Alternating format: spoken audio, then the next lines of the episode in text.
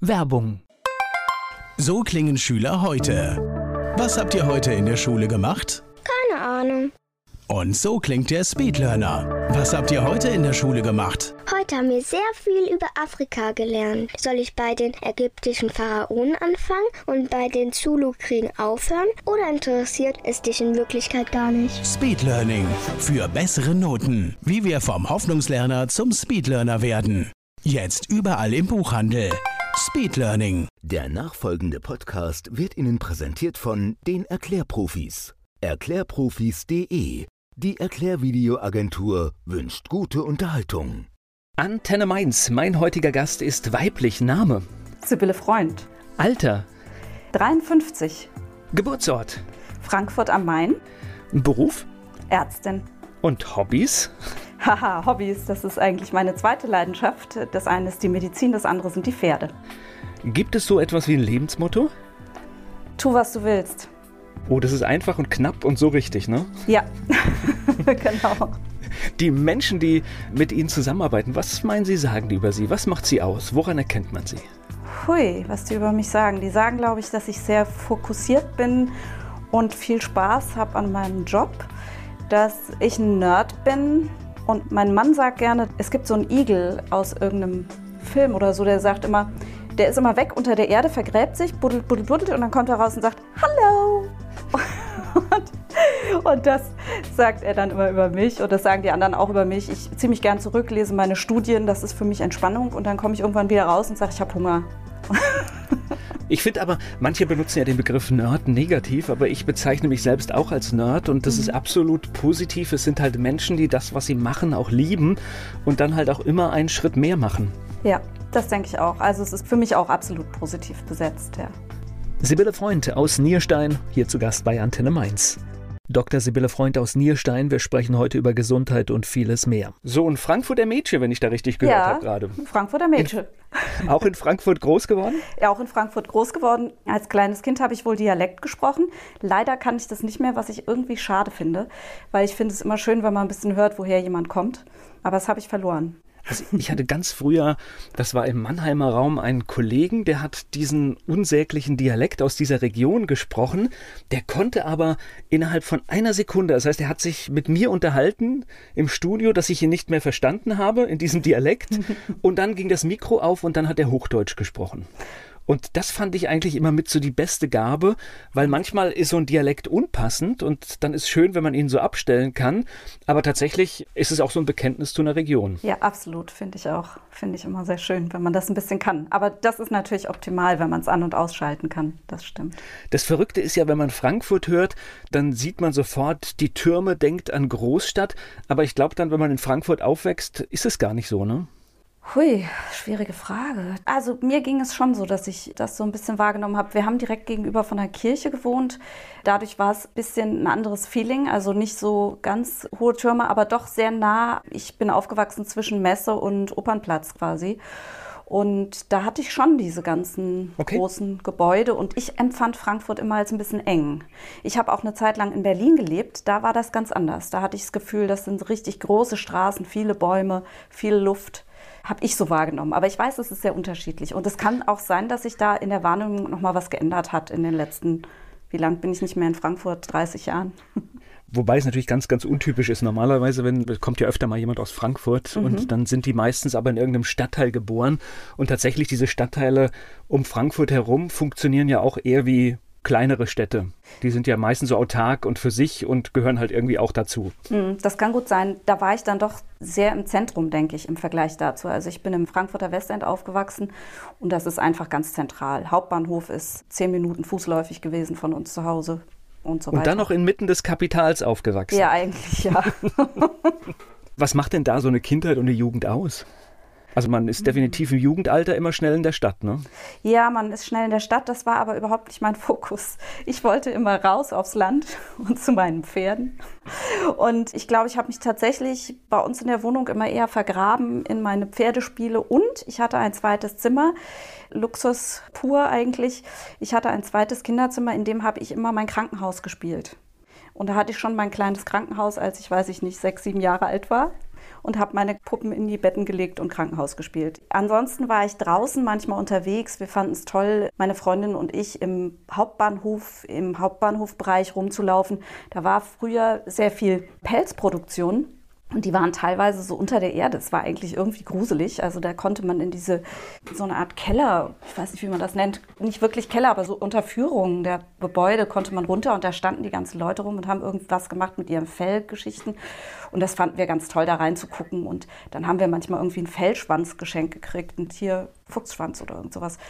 Das war dann eher ein bisschen Gruselatmosphäre, spannend und das hatte ich öfter mal in Frankfurt, dass es so bisschen was Gruseliges gab, was ich mir angeguckt habe, aber dann bin ich schnell wieder in mein Zimmer zu meinen Pferden. Das ist, hört sich nach einem Riesenspaß für Eltern an, die dann ganz entspannt wissen, ihre Kinder sind. Also ich meine, einen schöneren Platz als Frankfurt Bahnhof. Wir sind etwa, etwa gleich alt als in dieser Zeit, kann es ja fast nicht geben. Also das Viertel hat sich ja heute tatsächlich sogar gemacht. Also ich würde tippen, als ich in Frankfurt aktiv unterwegs war, war das deutlich gefährlicher und merkwürdiger, als es heute ist, das ganze Viertel. Würde ich auch so wahrnehmen, wenn ich jetzt heute mal kurz durchlaufe. Ja, ich habe natürlich nicht mehr so den engen Bezug, aber ich fand es auch gruselig früher. Gleich geht's weiter im Gespräch mit Dr. Sibylle Freund. Gesundheit ist heute ein Thema hier bei Antenne Mainz. Ich spreche mit Sibylle Freund, in Frankfurt aufgewachsen und heute lebt sie in Rheinhessen. Ich merke aber schon, also Pferde und Krankenhaus spielen, das heißt, da war schon alles da. Ja, war schon alles da, von Anfang an.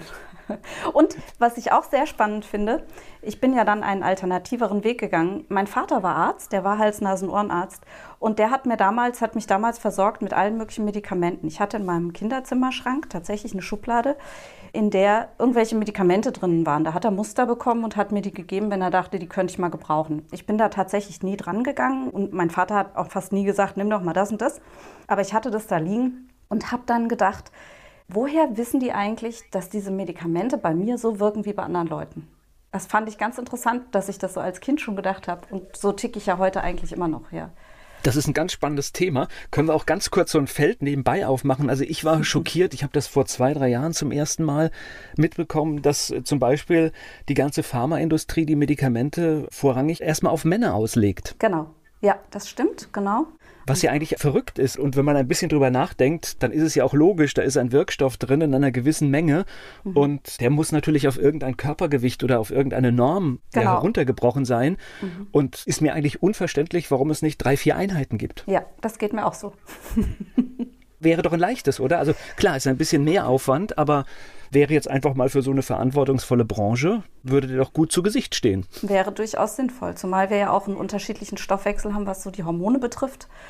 Da ist ja doch einiges anders. Das große Thema Gesundheit, das machen wir nachher noch auf, weil das ist wirklich ein so spannendes Thema gerade zu dieser Zeit. Ja. Waren Sie eine gute Schülerin? Nein. Klares, bestimmtes Nein, okay.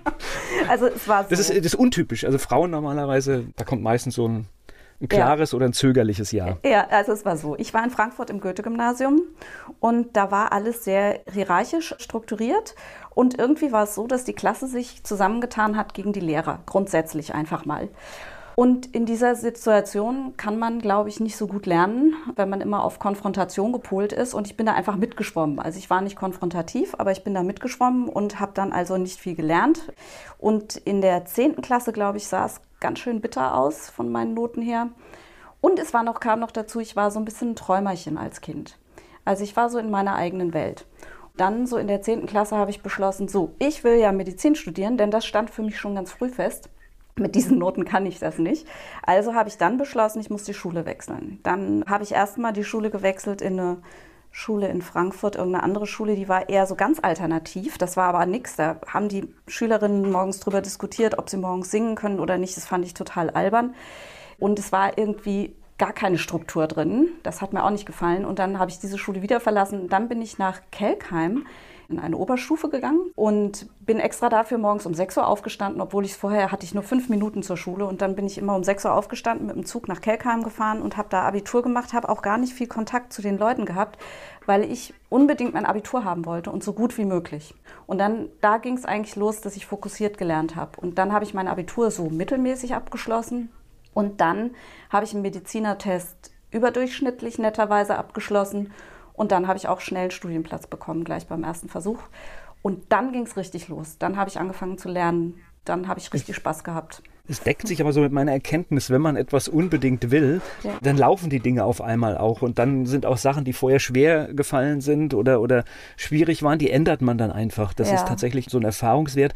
Diese Medizin, kam das dann durch den Papa, dass das irgendwie schon so eingetragen wurde ins Leben, oder? Ja, ich denke schon. Also ja, ich denke schon. Er war Hals-Nasen-Ohrenarzt und ich fand das schon, glaube ich, ganz toll, was er so gemacht hat. Ich wollte eigentlich auch Hals-Nasen-Ohrenärztin werden habe das dann nach dem Studium tatsächlich auch in die Richtung erstmal so ein bisschen angegangen. Aber ja, um nochmal zu meinem Vater zurückzukommen, ja genau, der war schon, denke ich, treibend dafür, dass ich Medizin machen wollte. Und ich glaube auch tatsächlich meine Kindheit, denn ich hatte als kleines Kind tatsächlich gesundheitliche Probleme. Ich habe geschielt und bin operiert worden. Also meine Eltern hatten, glaube ich, mal Angst, dass ich einen Gehirntumor haben könnte, weil ich irgendwie so komische Missempfindungen im Mund hatte als kleines Kind. Das hat sich alles wieder aufgelöst. Aber natürlich ist es so, wenn man als Kind schon mit seiner Gesundheit konfrontiert wird, dass einen das beschäftigt. Dann sind, als ich klein war, auch mehrere Leute in meinem Umfeld gestorben. Und ich glaube, das hat dann meinen Weg so ein bisschen auch mitbestimmt. Das Studium, wo haben Sie studiert? In Frankfurt. In Frankfurt. Mhm. Also noch im sicheren Terrain geblieben. Und Studium dann mit dem Blick auf was zu machen. Gab es da schon eine Idee, wo das hingehen könnte? Also ich meine, in der Medizin gibt es ja dann viele Optionen. Ja, ich wollte damals tatsächlich ganz klassisch Schulmedizin machen, wie man das so nennt. Und wollte, ich glaube, ich habe gedacht, ich übernehme irgendwann die Praxis von meinem Vater oder so. Ich glaube, das war so der Gedanke. Es ist schon so ein bisschen länger her, darum weiß ich nicht mehr ganz genau, aber so in die Richtung. Oder ich hatte auch manchmal die Idee, dass ich gerne in die Forschung gehen würde. Das war auch noch ein Gedanke. Stimmt, das fällt mir jetzt wieder ein. Mhm. Wobei das ja, ich, ich sage mal, naheliegend ist, wenn da eine, eine Praxis da ist, die funktioniert. Das kann ja auch etwas sein, was tatsächlich interessant sein kann. Kam aber anders, ne? Kam aber anders. es gab eine Schaltstelle. Das war ganz interessant. Ich habe eine Freundin besucht, die war so ein bisschen, ich würde mal sagen, Kräuterhexe. Die hat mich immer so ein bisschen provoziert gedanklich, weil sie Homöopathie gemacht hat. Und die hatte ein Buch auf dem Tisch liegen, da stand drauf als Titel Homöopathie und Krebs. Und da habe ich mich so aufgeregt. Ich war in meinem schulmedizinischen, pharmakologischen Denken so drin, dass ich mich über diesen Titel so aufgeregt habe, dass ich gesagt habe, so Leute, ihr spinnt doch alle. Ich lerne jetzt mal Homöopathie, ich erkläre euch mal, warum das alles Gedankengänge sind, die nicht stimmen, warum das alles nicht funktionieren kann. So, also in einem völlig anderen Zusammenhang eigentlich, wirklich zu sagen, das ist Quatsch, das mhm. muss Quatsch sein und deswegen lerne ich jetzt das, damit ich euch zeigen kann, dass es Quatsch ist. Genau, ja, ich kann ja nicht, okay. einfach, ich kann ja nicht einfach behaupten, es ist Quatsch. Und dann habe ich mir gedacht, so, jetzt suche ich mir die beste Homöopathieschule, die es damals meiner Ansicht nach in Deutschland gab. Das war in Wolfsburg, die Clemens von Bönninghausen Akademie. Und da bin ich dann drei Jahre lang hingefahren. Also erst natürlich habe ich mich angemeldet, habe auch noch einen Platz gekriegt, obwohl die ziemlich überlaufen war. Das war relativ knapp. Und dann habe ich das im Fernstudium gelernt und habe aber gedacht, okay, du fängst damit sowieso an und dann kündigst du, weil es alles total albern ist. Und dann fand ich aber diese Vorlesungen interessant und praktischerweise waren meine Kinder damals noch ganz klein. Das klingt jetzt etwas fies, aber ich konnte mit denen natürlich auch so meine kleinen Homöopathietests machen. Ne? Und das hat mich doch sehr überzeugt. Also ich habe dann die. Na, ähm, Kinder sind dafür ja hervorragend geeignet. Ja, es ist unmöglich. Ich weiß, es ist ethisch verwerflich. Äh, nein, äh, äh, ich, ich erzähle gleich meine Geschichte. Ja. Deswegen insofern äh, alles gut. Ja, und dann natürlich an den Pferden. Also ich hatte mal ein Pferd. Das hatte sich verletzt auf der Weide und eigentlich hatte ich das abgegeben an eine Freundin und das hatte einen großen Schnitt am Bein. Und dann habe ich zu ihr gesagt, stell den in den Stall und behandle mit Arnika und mit Calendula-Tinktur, kannst du spülen. Dann nach einer Woche meldete sie sich und sagte, ja, das eitert jetzt ganz schlimm und ich bin nicht dazu gekommen, das zu behandeln. Und dann bin ich hin und habe gesagt, hol bitte den Tierarzt. Ja, kann ich mir noch nicht leisten. Kümmer du dich doch bitte. Und dann habe ich gesagt, ich soll mich kümmern. Ja gut, dann mache ich das. Habe ich dreimal am Tag Fieber gemessen, habe was Homöopathisches gegeben und nach drei Tagen war diese Eiterung weg. Und das hat mich wirklich umgehauen. Also ich habe wirklich geguckt, dass es dem Pferd gut geht und hätte zur Not den Tierarzt gerufen, wenn ich das Gefühl gehabt hätte, dem geht es irgendwie schlechter. Es war natürlich auch eine Zwickmühle in dem Moment, ja. Es war nicht mehr mein Pferd und sie sagte, ich soll mich bitte unbedingt kümmern und naja. Der Schulmedizin würde es jetzt heißen, das war der Placebo-Effekt, ne? Ja, aber beim Pferd ist das halt schon. Ich weiß, deswegen bringe ich es ja provokativ. ja, ist das relativ unwahrscheinlich, genau. Also deshalb hat mich das auch so überzeugt. Wobei ich ja aus heutiger Sicht sagen muss, wir arbeiten ja alle, alle Mediziner arbeiten mit dem Placebo-Effekt im Prinzip. Ja, und es ist ja auch nicht schlecht man kann den ja auch nutzen. Sie kennen wahrscheinlich auch diese Studie mit dieser Knieoperation, genau. wo einfach nur geschnitten wurde und äh, gar nicht operiert wurde. Aber die Menschen, die halt gedacht haben, dass dort operiert wurde und es wurde nichts gemacht, war eine der besten Gruppen genau. in, in, dieser Versuchsgruppe. ja. Also macht ja unser Kopf da doch mehr, als wir uns vorstellen ja, können. Und dann sollte man das doch einfach auch positiv nutzen. Ich meine, mit der Homöopathie sehe ich nicht, dass es ein Placebo-Effekt ist. Natürlich, es ist auch ein Placebo. Ist, überall gibt es den Placebo-Effekt. Aber es muss irgendwie noch mehr dahinter sein, was ich natürlich auch nicht erklären kann, warum das funktioniert. Ich nutze es einfach, weil ich sehe, es funktioniert. Aber zum Beispiel gibt es auch Bauern, die benutzen das für ihre Kühe, weil wenn die ihren Kühen bei einer Euterentzündung Antibiotika geben, dann können die die für eine lange Zeit nicht mehr verwenden für die Milchproduktion. Und dann ist es für die einfacher, ihnen was Homöopathisches ins Futter zu geben und diese Euterentzündung geht relativ zügig weg und die können die Kuh wieder einsetzen, als dass die Kuh ihnen ausfällt über eine lange Zeit. Und das sind für mich Sachen, da muss ich dann sagen, ja, gut, wenn es funktioniert, dann mache ich es halt. Ich habe ja auch noch andere Optionen, wenn es nicht funktioniert. Aber die brauche ich zum Glück nicht so oft. Wir benutzen es sogar im Garten. Ja. Beim Gießen in Wasser, bei ja. Pflanzen funktioniert auch. Ja, es gibt ja auch Studien in Bezug auf Pflanzen. Es gibt Studien, wo man geguckt hat, wenn man denen potenziertes Arsen gibt, wie wachsen die dann? Also ganz interessant. Und das funktioniert auch. Da funktioniert die Homöopathie auch. Und gleich geht's weiter im Gespräch mit Dr. Sibylle Freund. Mit Sibylle Freund spreche ich über das umstrittene Thema Homöopathie. Sie ist mein Gast hier bei Antenne Mainz. Wir haben eine, eine ähnliche Einstellung. Also ich habe vor 20 Jahren hätte man mich mit so etwas wie Streukügelchen oder sowas hätte man mich jagen können und mhm. ich hätte gesagt, ihr habt sie nicht alle. Mhm. Dann kam unsere Tochter auf die Welt und hatte ein heftiges Geburtshämatom, das die Schulmedizin operieren wollte. Die Homöopathie hat in 48 Stunden für die Lösung ja, gesorgt. Krass. Und Toll. seit diesem Moment habe ich einfach das angenommen für mich, ohne dass ich jetzt hier alles verstehen muss, aber da ist eine Erfahrung drin und sie wirkt bei vielen, vielen Dingen und ich nehme das einfach für mich an.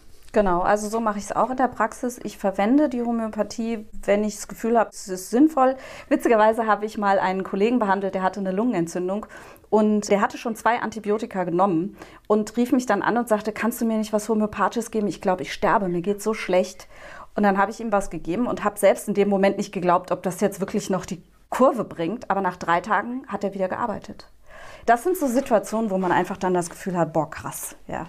Und dann nutze ich es natürlich, weil ich richte ja keinen Schaden an in dem so, Fall. das heißt aber der Plan, jetzt zu sagen, ich zeige euch allen, da ist nichts dran, der ist ja dann richtig schief gelaufen. der ist richtig schief gelaufen. Der ist nicht nur damit schief gelaufen. Ich habe später noch andere Sachen ausprobiert und die habe ich jetzt im Praxisrepertoire, von denen ich gedacht habe, das ist totaler Blödsinn. So ist es wohl. Es wirft dann doch schon so ein bisschen eine Lebensplanung um, weil dann geht ja, sage ich mal, diese klassische Schulmedizinpraxis, das geht ja auf einmal gar nicht mehr. Genau. Und ich muss auch sagen, das ist eigentlich so ein bisschen so, dass ich heute, ja, wenn ich es gemütlich haben würde, würde ich eigentlich diese pharmakologische normale Medizin machen, weil man sitzt da auf einem ganz sicheren Stuhl und sagt, okay, ich bin abgesichert von allen Seiten und das, was ich mache, ist halt ein bisschen anders. Man kann mich auch irgendwie vielleicht versuchen anzugreifen, ja, weil es eben anders ist. Aber es funktioniert so gut und da ist es so befriedigend und dann möchte ich es lieber anders machen. Gleich geht's weiter im Gespräch mit Dr. Sibylle Freund. Dr. Sibylle Freund ist hier zu Gast bei Antenne Mainz. So, wie ist denn das dann bei Ihnen weitergegangen? Das heißt, Studium fertig und was ist dann für eine Entscheidung gefallen? Studium fertig und dann habe ich in Anstellung gearbeitet in verschiedenen Praxen und habe parallel schon meine eigene Praxis gehabt. Also ich hatte meine eigene homöopathische Praxis, habe ich glaube ich 98 eröffnet oder 99 und dann hatte ich immer Anstellungen in ganz normalen schulmedizinischen Praxen 2007 habe ich mich dann selbstständig gemacht und seitdem arbeite ich nur noch in der eigenen Praxis. Ich glaube, das ist dann aber auch so ein gewisses Spannungsfeld, weil in dem Moment, wo man in einer Praxis, die zum Beispiel nur nach schulmedizinischen Prinzipien arbeitet, ich glaube, dann hat man, wenn man so ein bisschen andere Dinge auch noch auf dem Schirm hat, hat man es auch gar nicht so einfach, oder? Genau, also ich hatte das Glück, dass ich in Berlin in der Praxis war und in Dreieich in der Praxis gearbeitet habe, in der die Alternativmedizin eigentlich auch einen gewissen Stellenwert hatte. Das wurde sehr positiv angenommen zum Glück.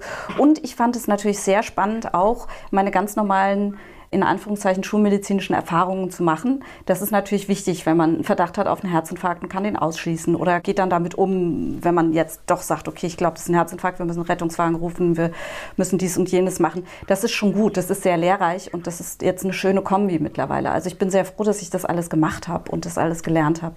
Und ich glaube jetzt, da steckt jetzt ganz viel drin, weil ich glaube, es geht auch bei diesem ganzen Medizinbereich gar nicht um das oder das oder das, sondern ich glaube, es ist sehr wertvoll, wenn man im Notfall auch alles, was die Schulmedizin bietet, hat, aber tatsächlich einfach den Blick weitet auf andere Dinge, die möglich sind. Genau, und das ist einfach nur eine, Erweit eine schöne Erweiterung. Also wir hatten auch mal eine Patientin in der Praxis, die war blau angelaufen und kriegte keine Luft. Mein Gott, war ich glücklich, dass ich Cortison da hatte und das intravenös spritzen konnte, ja, weil ich dadurch wirklich diese Atemnot unterbrechen konnte. Andererseits, wenn ich dann Patienten habe, bei denen ich sowieso weiß, der Darm ist schon geschädigt und ich möchte denen jetzt kein Antibiotikum geben, weil die sowieso schon schlecht dastehen und das denen noch schaden würde. Und dann kann ich versuchen, das homöopathisch zu wenden und das funktioniert. Oder auch mit anderen Maßnahmen. Vitamin D zum Beispiel ist ein ganz großer Faktor. Wenn ich damit den Körper unterstützen kann, also da gibt es ja so viele Möglichkeiten. Wir können unterstützen mit Mikronährstoffen, mit Zink, Magnesium. Das ist bei uns alles ganz häufig im Mangel. Wir können unterstützen mit einer guten Ernährung. Das spielt auch eine große Rolle. Und dann können wir noch homöopathisch arbeiten und, und, und, und, und. Und wenn das geht, dann finde ich das super. Ja, dann freue ich mich darüber. Und wenn ich dann pharmakologische Eingriffe vermeiden kann, die eventuell schaden, dann bin ich glücklich. Weil es gibt ja diesen Satz, der heißt primum non nocere, erstmal nicht schaden. Und den könnte ich wirklich, das ist auch so ein Spruch, der neben tu, was du willst, bei mir ganz hoch, ganz oben auf der Liste steht. Also das ist mir ganz wichtig.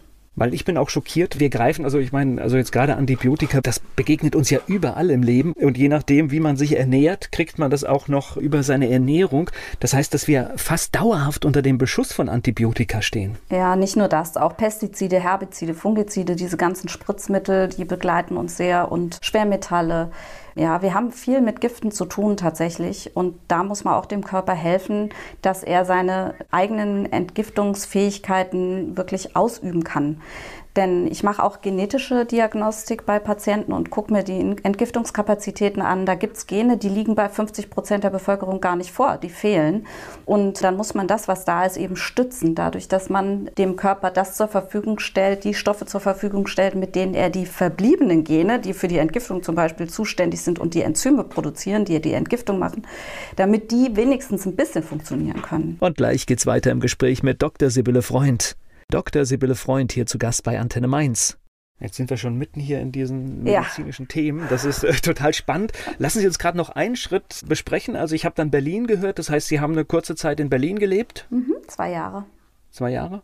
Und das war einfach für den Job. Das heißt, da gab es dann eine Praxis, die interessant war und dann dorthin beworben und. Da bin ich aus persönlichen Gründen mal hingezogen mit meinen Kindern und habe dann tatsächlich eine Praxis gesucht und habe die dann gefunden, gleich auf Anhieb und habe dann da gearbeitet. Ja, das waren mehr so persönliche Geschichten. Also es war nicht so, dass ich unbedingt nach Berlin wollte, aber ich musste mal woanders hin, glaube ich.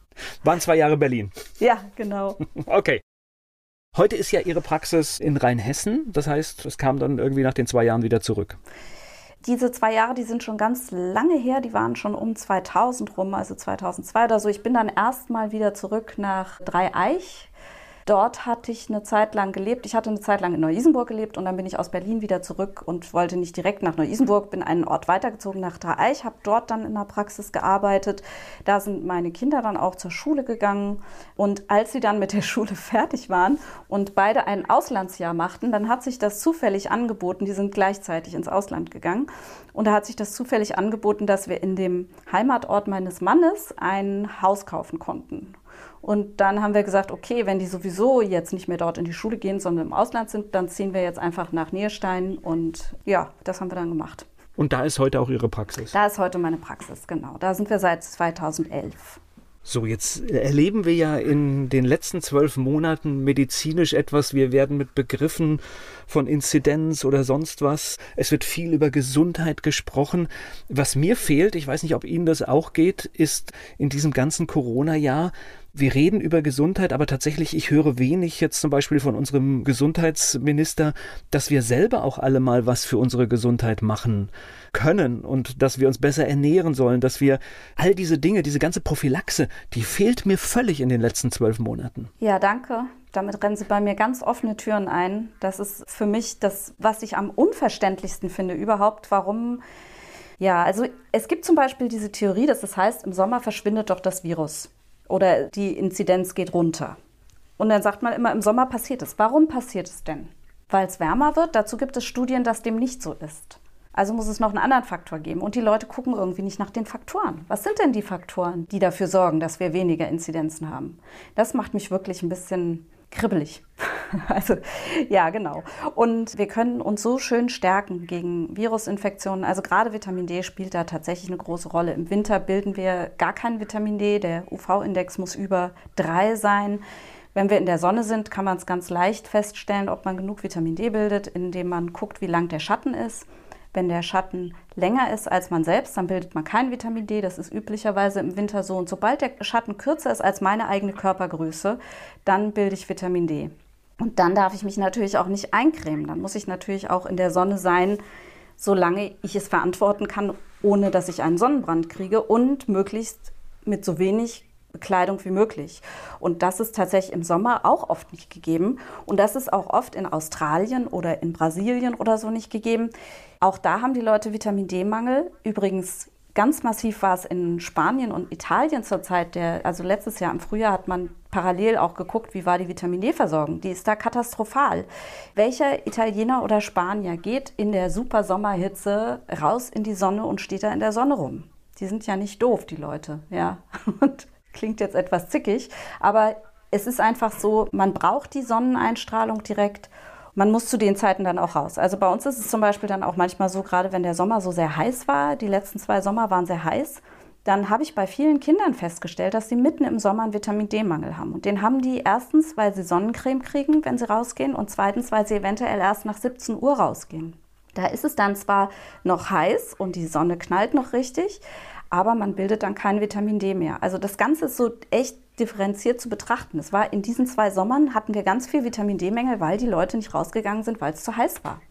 Er deckt sich übrigens auch, es gibt ja auch Erfahrungen mit den Menschen aus, aus Syrien, die zu uns gekommen sind, die eine relativ stabile Gesundheit hatten und wenn sie bei uns dann ein, zwei Jahre leben, auf einmal Mangelerscheinungen bekommen und das ist, die passen sich dann unserer Lebensweise und Lebensart an und tatsächlich ist dann auf einmal die Sonneneinstrahlung, die sie vorher hatten, die bekommen sie gar nicht mehr. Ja. Also da, da, da gab es auch schon eine, schon eine ganz interessante Studie.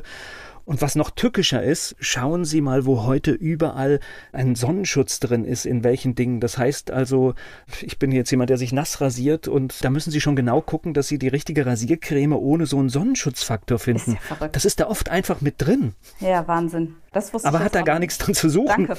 ja, verrückt. Ja, nee, wirklich. Also verrückt, verrückt. Ja, also das ist diese eine Kiste. Dann ist unsere Nahrung halt häufig sehr leer entgegen der Aussagen, die man gerne hört, ist es einfach so, dass unsere Nahrungsmittel sehr leer geworden sind. Es gibt dazu auch ganz interessante Studien, die das auch zeigen. Und ich sehe es in der Praxis. Das ist übrigens auch ein Punkt, den ich immer wichtig finde, dass man sagt, man verbindet die Erfahrung in der Praxis als Arzt mit den Studien. Es wird gerne kommen Patienten an und sagen, haben Sie denn Studien für das, was Sie sagen? Ich habe viele Studien, weil ich liebe es, wie gesagt, Studien zu lesen. Für mich ist das Entspannung pur. Ich kann mich da richtig vergraben. Ich finde das ganz toll. Aber ich finde auch die persönliche Erfahrung des Arztes wird heutzutage zu wenig wertgeschätzt. Ja, das ist einfach ein wichtiger Punkt, finde ich, weil letzten Endes überprüfen wir die Studien in der Praxis. Ich habe schon Studien gehört, wo es hieß, man kann Zink deutlich besser aufnehmen, wenn man es mit Histidin verbindet, zum Beispiel. Da gibt es Zinkhistidin-Tabletten. Ich habe Patienten, die haben ganz schlechte Zinkspiegel und die kriege ich nicht hoch. Dann gebe ich ganz oft Zinkhistidin und ich sehe in der Praxis überhaupt nicht, dass die Spiegel hochgehen. So, da habe ich jetzt diese Studien gelesen, fand das ganz toll und dann bewahrheitet sich das für mich in der Praxis nicht. Und so gibt es mehrere Bereiche, wo ich finde, man muss es, was man in den Studien auch liest, muss man dann auch wieder in der Praxis überprüfen und andersrum. Was ich in der Praxis sehe, sind natürlich Anekdoten quasi. Also ich sehe Einzelfälle und kann die sicher nicht auf die Allgemeinheit übertragen. Und dafür habe ich dann auch wieder Studien. Aber so befruchtet sich das so gegenseitig. Ja? Und das finde ich, dieses Wechselspiel finde ich sehr wichtig. Das geht heutzutage so ein bisschen verloren. Das finde ich so ein bisschen schade. Ich glaube auch, um nochmal dieses Corona, diese Zeit gerade zu bemühen, wir haben ja auch diese ständige Veränderung von Wissensstand und Studienlage erlebt. Ich glaube tatsächlich, in dem einen oder anderen Bereich hätte es gut getan, wenn man einfach Dinge tatsächlich erstmal wirklich unter Wissenschaftlern diskutiert, ja. be bevor sie halt in irgendeinem Podcast veröffentlicht werden, um dann am nächsten Tag wieder geräumt zu werden, weil es dann doch nicht stimmt. Also ich fand das sehr irritierend und musste auch echt, manche loben ja da diesen großen Drosten-Podcast. Ich finde ihn ehrlich gesagt unsäglich, weil ich sehe da gar keine Information, sondern ich sehe eher Verwirrung und da hätte eine geringere Veröffentlichung viel mehr gebracht als dieses ständige Kommunizieren wollen. Ich glaube, da ist man reingefallen auf diesen Hype. Ja, und was ich mir auch eigentlich wünschen würde, wäre so, so, eine Art Corona-Board. Also man macht ja bei Tumorerkrankungen gern so ein Tumor-Board, wo man mehrere Fachleute zusammenzieht und einen Fall bespricht. Und wenn man so ein Corona-Board quasi hätte, dass man verschiedene Fachleute die zusammennimmt, die aus verschiedenen Perspektiven die ganze Situation betrachten. Also das sehe ich auch so, das hätte ich sehr hilfreich gefunden. Und es ist ja nun auch so, Herr Drosten hat ja gesagt, er ist Virologe, er hat keine Ahnung von Bakterien. Er würde sich nicht erdreisten, über Bakterien reden zu wollen, wo ich mir denke, Leute, das hängt alles miteinander zusammen. Ja, wir müssen das alles aus verschiedenen Perspektiven betrachten, die ganze Situation. Und wir können nicht nur die Viren angucken. Ja, das fand ich auch ein bisschen einseitig im Verlauf. Na gut, also ich denke, wenn Corona was lehrt, ist, dass der Blick in nur eine Richtung nicht der richtige sein kann. Ich glaube, das lehrt die ganze Situation gerade und dass da vieles insgesamt falsch läuft. Aber ich glaube, das würde jetzt einfach unsere Zeit hier sprengen. Genau. Gleich geht's weiter mit Dr. Sibylle Freund. Im Moment wird viel über gesundheitliche Themen gesprochen, aber wenig darüber, wie wir gesund bleiben. Und das war und ist jetzt gerade Thema. Ich spreche mit der Medizinerin Dr. Sibylle Freund. Wenn Sie so einen Wunsch hätten, wie Sie diesen ganzen medizinischen Bereich verändern würden, was wäre denn Ihr Wunsch, wie das generell ablaufen sollte? Haha.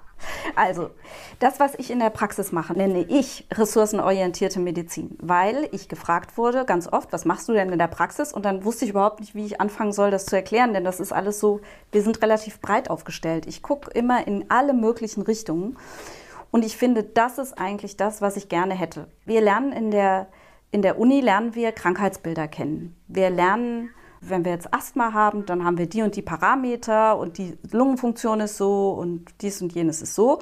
Dann gucken wir danach und so fangen wir dann auch an zu diagnostizieren. Wir sehen einen Patienten, der kriegt schlecht Luft, dann sagen wir, ah, der hat Asthma. Okay, dann kriegt er die und die Medikamente, weil die gehören zum Asthma.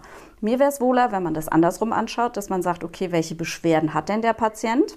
Und dann gucken wir, was liegt dem Ganzen denn zugrunde. Und dann gucken wir in verschiedene Richtungen. Also ich schaue persönlich dann nach Mikronährstoffmängeln, die haben wir eben sehr oft. Ich gucke nach der Ernährung, ich gucke nach Bakterien, Viren, nach irgendwelchen langen, also zum Beispiel gibt es ja Viruserkrankungen, die man über einen längeren Zeitraum mit sich rumschleppt oder Borrelien oder sowas, also Infektionskrankheiten, die den Körper schwächen.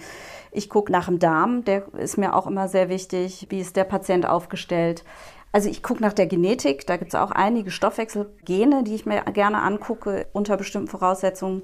Also ich gucke in ganz, ganz viele Richtungen. Ich gucke, verlieren die Patienten vielleicht besonders viel Zink und Vitamin B6. Das wäre auch nochmal eine besondere Richtung. Das ist die Hämopyrolactamurie, das ist die HPU, das ist auch nochmal was Spezielles. Aber so, aber da sieht man schon, ich grase verschiedene Bereiche ab und dann gucke ich, passt das denn zu dem Krankheitsbild? Kann es sein, dass dieses Krankheitsbild durch diese ganzen Sachen, die ich jetzt gefunden habe, als mögliche Ursachen kreiert wird? Und wenn das passt, dann fange ich da an zu behandeln, in diesem Ursachenbereich. Dann verschwinden meistens die Beschwerden auch oder werden deutlich besser oder so. Jetzt überlege ich gerade, ich, ich hatte, ich weiß jetzt aber die Zeit nicht mehr. Ich habe irgendwie das mal gehört, wie viel Zeit ein normaler niedergelassener Arzt im Gespräch mit seinem Patienten verbringt. Ich weiß gar nicht, ob es überhaupt Minuten waren oder ob es sogar noch viel weniger war. Es war erschreckend wenig. Mhm. Das, was Sie jetzt sagen, bedeutet aber viel Zeit und eigentlich beginnt das alles erstmal mit richtig intensiven Gesprächen. Ja, absolut. Also ich brauche, wir planen für den ersten Patienten anderthalb Stunden ein. Manchmal dauert es länger, aber ich versuche es dann doch irgendwann zu unterbrechen, weil wir beide dann eigentlich nicht mehr können. Ja, es ist dann irgendwann doch energetisch erschöpft. Anderthalb Stunden für den ersten Termin eigentlich schon. Genau, und dann geht es weiter. Ne? Dann macht man die Diagnostik, dann kommt der nächste Termin, dann bespricht man, was hat man denn jetzt gefunden. Ja, es braucht viel Zeit. Also ich bin ja auch, kann mich jetzt ja outen, bin auch so ein Reizdarm-Typ und ich rede aber auch manchmal darüber und bin dann, ich persönlich, wenn man in seinem Umfeld dann hört, ja, habe ich auch, kenne ich auch, ich würde sagen, das ist eine der Volkskrankheiten bei uns in der Gesellschaft. Und es hat natürlich sehr viel mit der Psyche zu tun. Das macht total Sinn, weil wir sind ja eine gestresste Gesellschaft. Und durch diesen ganzen Stress, den wir haben, kommen wir überhaupt nicht in die parasympathische Aktivität. Also es gibt den Sympathikus und den Parasympathikus. Das sind zwei Bereiche im Organismus oder zwei Funktionszustände. Im Sympathikus sind wir unter Alarmbereitschaft und im Parasympathikus schlafen wir quasi. So, das sind die zwei Gegenpole. Und diese Alarmbereitschaft, die herrscht bei uns massiv vor. Das ist so ähnlich wie wenn ein Dorf meinetwegen im Kriegszustand ist, dann sind alle im Bunker, dann funktioniert die Müllabfuhr nicht mehr, dann funktioniert das Einkaufen nicht mehr, die Anlieferung von Nahrungsmitteln funktioniert nicht mehr. Und im Parasympathikus-Zustand wären wir quasi im Frieden, also jetzt mal so bildlich gesprochen, diese zwei Extreme. Und dieser parasympathische Zustand, der kommt bei uns heutzutage gar nicht mehr so oft vor. Und das führt dazu, dass die Verdauungsenzyme nicht mehr richtig produziert werden können und der Verdauungstrakt nicht mehr richtig funktioniert. Und dann kommt es zu Gärung und dann kommt es zu Fäulnis im Darm. Und dann kommt es in der Folge zu Entzündungen des Darms und dann auch zu Nahrungsmittelunverträglichkeiten. Also es macht alles total Sinn. Naja, und wir sind ja tatsächlich, also ich meine, je nachdem, was für eine Arbeit man ausführt, hat man acht Stunden täglich Stress, ohne zur Ruhe zu kommen. Mhm. Viele kriegen das schon gar nicht mehr mit, weil es so Alltag ist, aber es bleibt Stress, auch wenn wir das irgendwie gut wegstecken. Und dann kommen wir nach Hause, essen im schlimmsten Fall noch irgendwas Fertiges und wenn dann Netflix-Abend TV-Konsum noch stattfindet, das ist ja auch nur vermeintlich entspannend, sondern das erzeugt ebenfalls nochmal Stress. Ja, absolut. Und dann sind wir ganz schnell, dass wir fast 90 Prozent unserer Wachzeit im Stressmodus sind. Genau. Und deshalb haben wir zum Beispiel auch eine Therapieform, die nennt sich Höhentraining. Da setzt man sich hin und kriegt eine Maske aufs Gesicht und der Sauerstoff geht immer ein bisschen hoch und runter und hoch und runter. So ähnlich, als würde man Skifahren. Man fährt auf den Berg und fährt wieder runter. Und das führt dazu, dass der Parasympathikus angetriggert wird. Und einmal hatten wir einen Patienten da oben, einen Jugendlichen, der Konzentrationsstörungen hatte denen tut es auch oft ziemlich gut. Und der kam mit seinem Puls nicht runter. Und dann haben wir gedacht, was ist denn mit dem los? Wieso geht der Puls nicht runter? Und dann ging meine Assistentin hoch und sagte, der hat gedaddelt am Handy. Und das war echt eine interessante Erfahrung, ja. Ja, natürlich. Also, und wir erleben jetzt ja eine, eine Generation von Schülerinnen und Schülern, die letztendlich durch die ganze Situation gezwungen sind, eigentlich den ganzen Tag am Bildschirm zu sein, weil es findet Schule jetzt auf diesem Weg statt es findet aber auch die ganze Kommunikation mit den Freunden statt. Das heißt, ja. die kommen von dem Bildschirm gar nicht mehr weg, weil sonst verlieren sie halt auch noch diesen sozialen Weg. Und wenn halt der Bildschirm an ist, dann spricht man darüber, nutzt die Methoden, aber meistens läuft dann halt auch noch ein Spiel oder irgendein anderes Programm. Und das wirklich auf Dauerschleife sehe ich auch an meinem Sohn. Ja, das ist in der Tat ein Problem, denke ich auch, ja.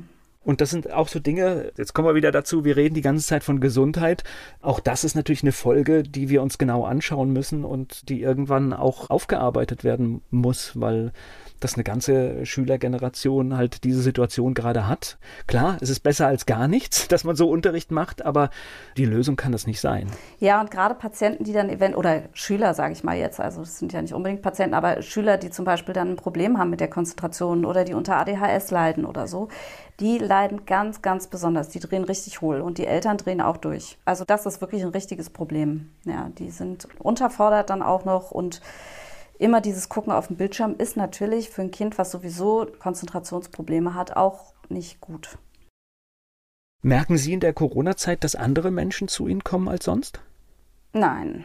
Nee, ich glaube, meine Praxis ist ja sowieso anders. Ich habe auch kaum Patienten, wo ich jetzt sage, die haben so Angst vor Corona das wird ja immer so kommuniziert. Ich höre es öfter von Kollegen auch, dass die unheimlich Panik haben, die Leute, oder depressiv sind oder so. Das nehme ich so nicht wahr. Also bei uns ist das anders. Ich glaube, das hat einfach damit zu tun, wie wir arbeiten, dass wir auch andere Leute anziehen, die mit sich bewusst umgehen, sowieso schon, und die das alles anders wahrnehmen. Das ist jetzt ein bisschen diffus gesprochen, aber. Weil ich glaube, wer, wer sich mit seiner eigenen Gesundheit, wer sich mit seinem Körper beschäftigt, der merkt auch Dinge und tatsächlich muss ich ganz ehrlich sagen, ich habe tatsächlich auch im engeren Freundeskreis auch eine Situation, wo sich eine Familie komplett abschottet und Angst hat. Und ich bin der felsenfesten Meinung, das ist genauso schädlich ja. wie leichtsinnig jetzt zu feiern. Ja, absolut. Ähm, also das heißt, wir brauchen da einen gesunden Weg mittendrin und, und vor allen Dingen darf es nicht Angst machen, weil Angst ist niemals gut für, ist für gar nichts gut. Angst macht krank. Dann sind wir wieder ja. in diesem Sympathikus-Zustand und das ist ganz schlecht. Deshalb, das ist übrigens auch ein großer Punkt, über den ich mit vielen Patienten spreche, dass ich die häufig rauslasse. Wir reden über was und dann rede ich auch darüber, dass sie sich bitte versuchen sollen, wohlzufühlen. Dass sie einfach sagen, ich bekomme Luft wie toll ist das denn? Ich kann atmen. Wenn ich mal ein paar Minuten nicht atmen könnte, wie schlimm wäre das? Das ist natürlich jetzt in Corona, gerade zur Corona-Zeit, gerade ein bisschen fieses Beispiel. Aber grundsätzlich, wenn die Leute sagen, mir geht so schlecht, ich habe so Schmerzen und dann versuche ich sie darauf zu bringen, dass man mal darauf fokussiert, wie gut es einem eigentlich geht. Ja, also dass wir, dass diese Patienten jetzt an die ich jetzt gerade denke, gut Luft kriegen. Oder dass ich sage, was machen Sie denn gerne? Ja, ich kuschel gerne mit meinem Hund. Ja, dann kuscheln Sie bitte mit Ihrem Hund und genießen Sie das in vollen Zügen. Also dieses Fokussieren auf, das, auf den Genuss, das ist mir sehr wichtig im Moment auch. Und dass man wirklich sich Sachen sucht, die einem richtig gut tun. Denn das ist auch ganz, ganz wichtig für die Gesundheit, denke ich. Gleich geht's weiter im Gespräch mit Dr. Sibylle Freund.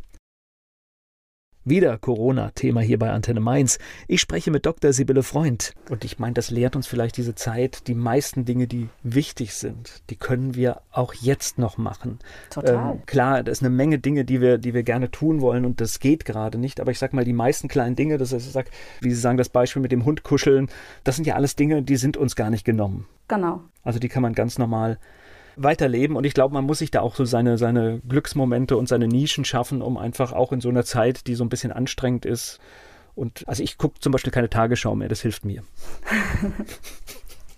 Also ja. entspannt mich, weil, ja. weil tatsächlich ich habe nichts davon, ob ich weiß, wie hoch ein Wert ist oder sonst was. Es bringt mich in meinem Alltag nicht weiter, ja. sondern ich nehme die Situation so, wie sie ist und muss sagen, seitdem geht es mir deutlich besser. Ja, manchmal ist so eine Krisensituation ja auch sehr förderlich für irgendwas, dass man über was über sich rausfindet. Also meine eine Tochter zum Beispiel hat angefangen zu häkeln und hat sich jetzt eine Töpferscheibe gekauft und töpfert und dann denke ich, ja, super, das sind doch auch mal Sachen, die würde man sonst vielleicht gar nicht entdecken es ist ja auch manchmal auch gut, wenn man auf sich selbst zurückgeworfen wird, dann genau. kann man vielleicht auch nochmal prüfen, bin ich an der, an der richtigen Stelle? Denn wir machen ja tatsächlich, ich glaube, das werden Sie bestätigen, viele, viele Dinge, die uns eher krank machen. Ja, bestimmt.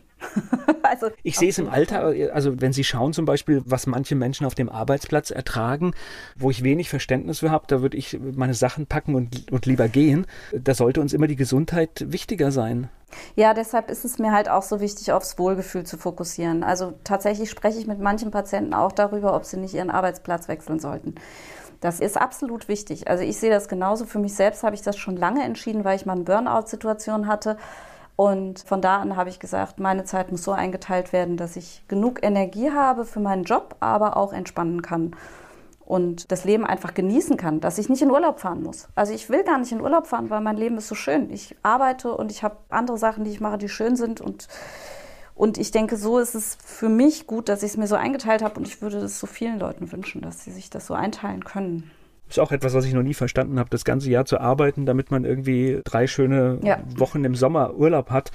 Also ich tendiere dann doch eher zu umgekehrt. Genau, genau. Dass man das Leben so einrichtet, dass man sich so wohlfühlt. Und gleich geht es weiter im Gespräch mit Dr. Sibylle Freund. Dr. Sibylle Freund ist mein Gast hier bei Antenne Mainz. So, wir haben eine Reihe von Dingen heute so gehört, Vitamin D und all diese Geschichten. Was mache ich denn? Das heißt, das müsste ich mit einem Test bestimmen, um, um zu gucken, wie sieht es bei mir überhaupt aus? Genau, also man kann eigentlich, wenn man so etwa dreimal sein Vitamin D testet innerhalb von ein paar Monaten, also man testet das erste Mal, dann stellt man fest, man hat ein Defizit. Im Allgemeinen stellt man das fest. Es gibt kaum Leute, die von sich aus einen guten Spiegel haben, auch im Sommer nicht. Dann nimmt man Vitamin D ein, dann kontrolliert man das so in acht bis zehn Wochen. Und dann guckt man, ob man so auf einem ganz guten Pfad ist. Und dann kontrolliert man das vielleicht nochmal in einem halben Jahr und dann vielleicht nochmal in einem Jahr, dass man ungefähr weiß, okay, ich kenne jetzt meinen Pegel wie viel brauche ich. Interessant ist zum Beispiel auch, wenn ich im Sommer Vitamin D nehme und die Sonneneinstrahlung kommt noch dazu, dann heißt es nicht, dass ich in eine Überdosierung reinkomme, sondern der Körper hört dann einfach auf, der bildet dann einfach kein Vitamin D mehr. Insofern kann man auch ruhig im Sommer sein Vitamin D nehmen. Das ist überhaupt nicht gefährlich. Ja, genau. Und das testet man. Genauso die Mikronährstoffe kann man mal abnehmen, kann man testen. Ich zum Beispiel weiß von mir selbst, dass ich gerne Magnesium ausscheide, weil ich mich selber gerne ein bisschen stresse tatsächlich. Ich bin, wenn ich so fokussiert bin, dann und arbeite, dann zu viel in die Studien reinfressen. Genau. Ja, wobei das ist nicht so der Stress. Also der Stress ist eigentlich eher, dass ich gerne will, dass es gut, dass meine Assistenten sich wohlfühlen und dass meine Patienten sich wohlfühlen und dass alles gut läuft. Und dann gebe ich da so über 100 Prozent rein in die Praxis was ich gar nicht müsste. Ich könnte einfach entspannt sein. Aber das ist dann halt so, wenn man dann gerne will, dass es alles super wird, dann strengt man sich halt besonders an gerne. Und dann passiert es eben manchmal. Ich bin da schon viel besser geworden. Ich bin schon viel ruhiger geworden. Aber dann ist es einfach bei mir so charakterlich, dass ich in so ein bisschen Stress verfallen kann.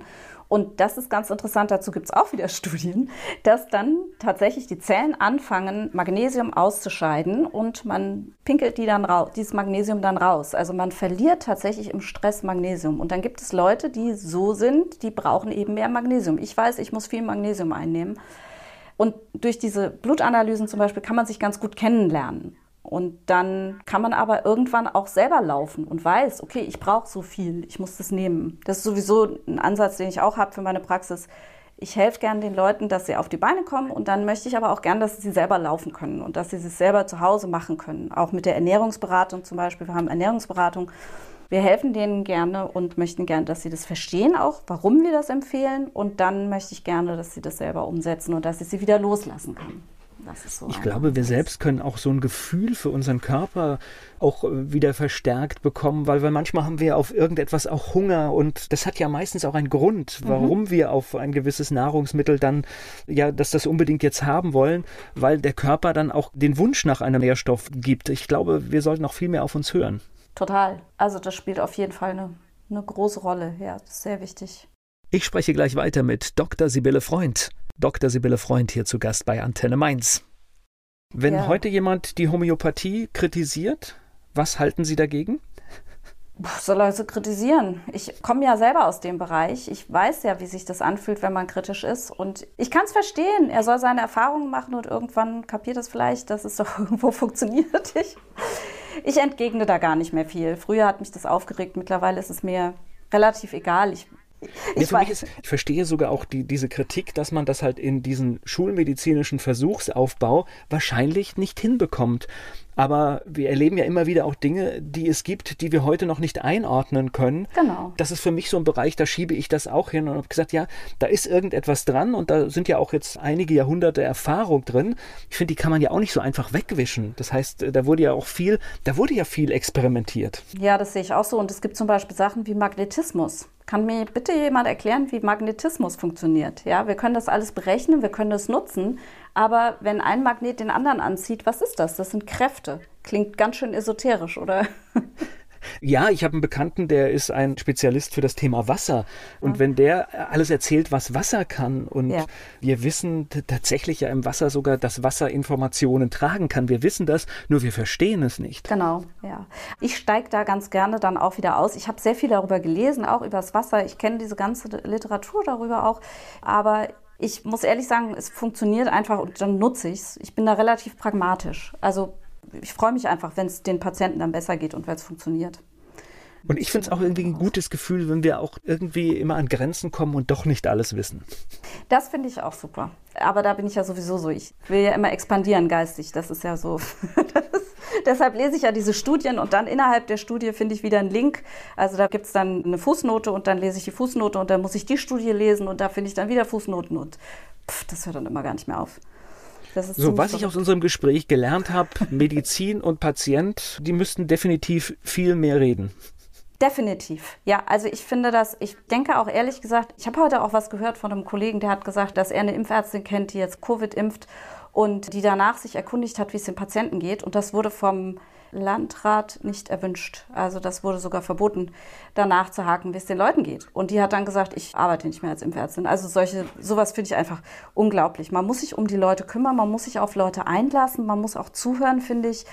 Und das merke ich auch an meinen Patienten, dass sie sagen, ich habe hier die und die Daten, meine Laborwerte sind die und die, so, und was machen wir denn jetzt? Und dann sage ich, ja, was glauben Sie denn, woher das kommt?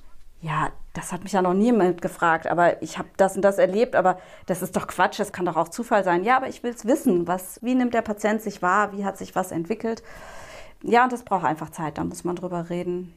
Ja, ja, und das ist, das, ist dass das drüber reden ist, und das ist ja egal in welchem Bereich. Ich kann das jetzt auch aus meiner beruflichen Tätigkeit, wenn man ein Problem hat und man holt sich jemanden dazu und spricht über das Problem witzigerweise fängt es in diesem Moment an, sich ja. alles zu lösen. Genau, genau. ja, das also erlebe das ist, ich auch ganz das oft. Ist etwas, und tatsächlich, ich kann da nur zu ermutigen, dass, dass ja. man manchmal halt einfach schauen muss, wo ist jemand, mit dem ich darüber reden kann und vielleicht auch den Arzt seines Vertrauens dann, auch wenn es ihm vielleicht in seinem Alltag schwerfällt, dann doch einfach mal diese zehn Minuten vielleicht einfordern. Ja, wobei zehn Minuten ist echt nur ein Anfang, ne, eigentlich. Ja, Aber ich, ja. ich, ich wollte jetzt einen Anfang machen, weil ich die Daten kenne. Ja. Und wenn ich jetzt gesagt habe, dass man in der normalen Praxis, die sowieso schon am Limit läuft, sich dann eine Stunde hinsetzt, ich glaube, die würden die Krise kriegen und gar nicht mehr zuhören. Ja, ja, das ist so. Stimmt. Ja, wir hatten auch aber, früher nur sechs Minuten. Aber tatsächlich mehr einfordern und vielleicht müssen wir auch mal schauen als Gesellschaft, dass wir diesen Wert der sprechenden Medizin auch wieder herstellen. Das wäre schön. Weil es nachhaltig natürlich viel besser ist. Ja, es gibt ja schon Aktivitäten, dass man das möchte, aber es ist irgendwie unheimlich schwer durchzusetzen scheinbar. Also ja, es wäre, es wäre sehr wichtig noch am Schluss, weil es wirklich bei Ihnen so witzig auch aussieht, noch fragen, wie man Sie erreichen kann, weil Sie haben so eine wunderschöne Internetadresse. Ach so, so. Ja, man erreicht uns unter der Internetadresse www.doktorfreund.de. Und zwar geschrieben D-O-K-T-O-R-F-R-E-U-N-D. Ja, ich fand das, das Wortspiel ganz nett. Ja, das hat sich dann irgendwie angeboten und das ist natürlich etwas, das sieht man einmal und das brennt sich dann auch ein. Ah, schön, ja. Dann wünsche ich Ihnen, dass Sie weiterhin so viel Zeit und Muße haben, sich in Studien äh, zu vertiefen und dass Sie auch Dinge finden, die Sie dann auch hilfreich an die Patienten und Patientinnen weitergeben können. Und bedanke mich für das Gespräch. Ja, danke schön. Danke, ich bedanke mich auch.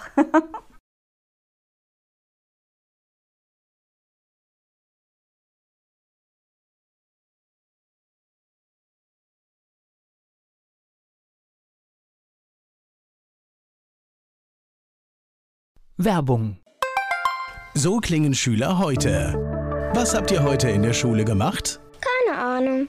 Und so klingt der Speedlearner. Was habt ihr heute in der Schule gemacht? Heute haben wir sehr viel über Afrika gelernt. Soll ich bei den ägyptischen Pharaonen anfangen und bei den Zulu-Kriegen aufhören? Oder interessiert es dich in Wirklichkeit gar nicht? Speedlearning. Für bessere Noten. Wie wir vom Hoffnungslerner zum Speedlearner werden. Jetzt überall im Buchhandel. Speed Learning.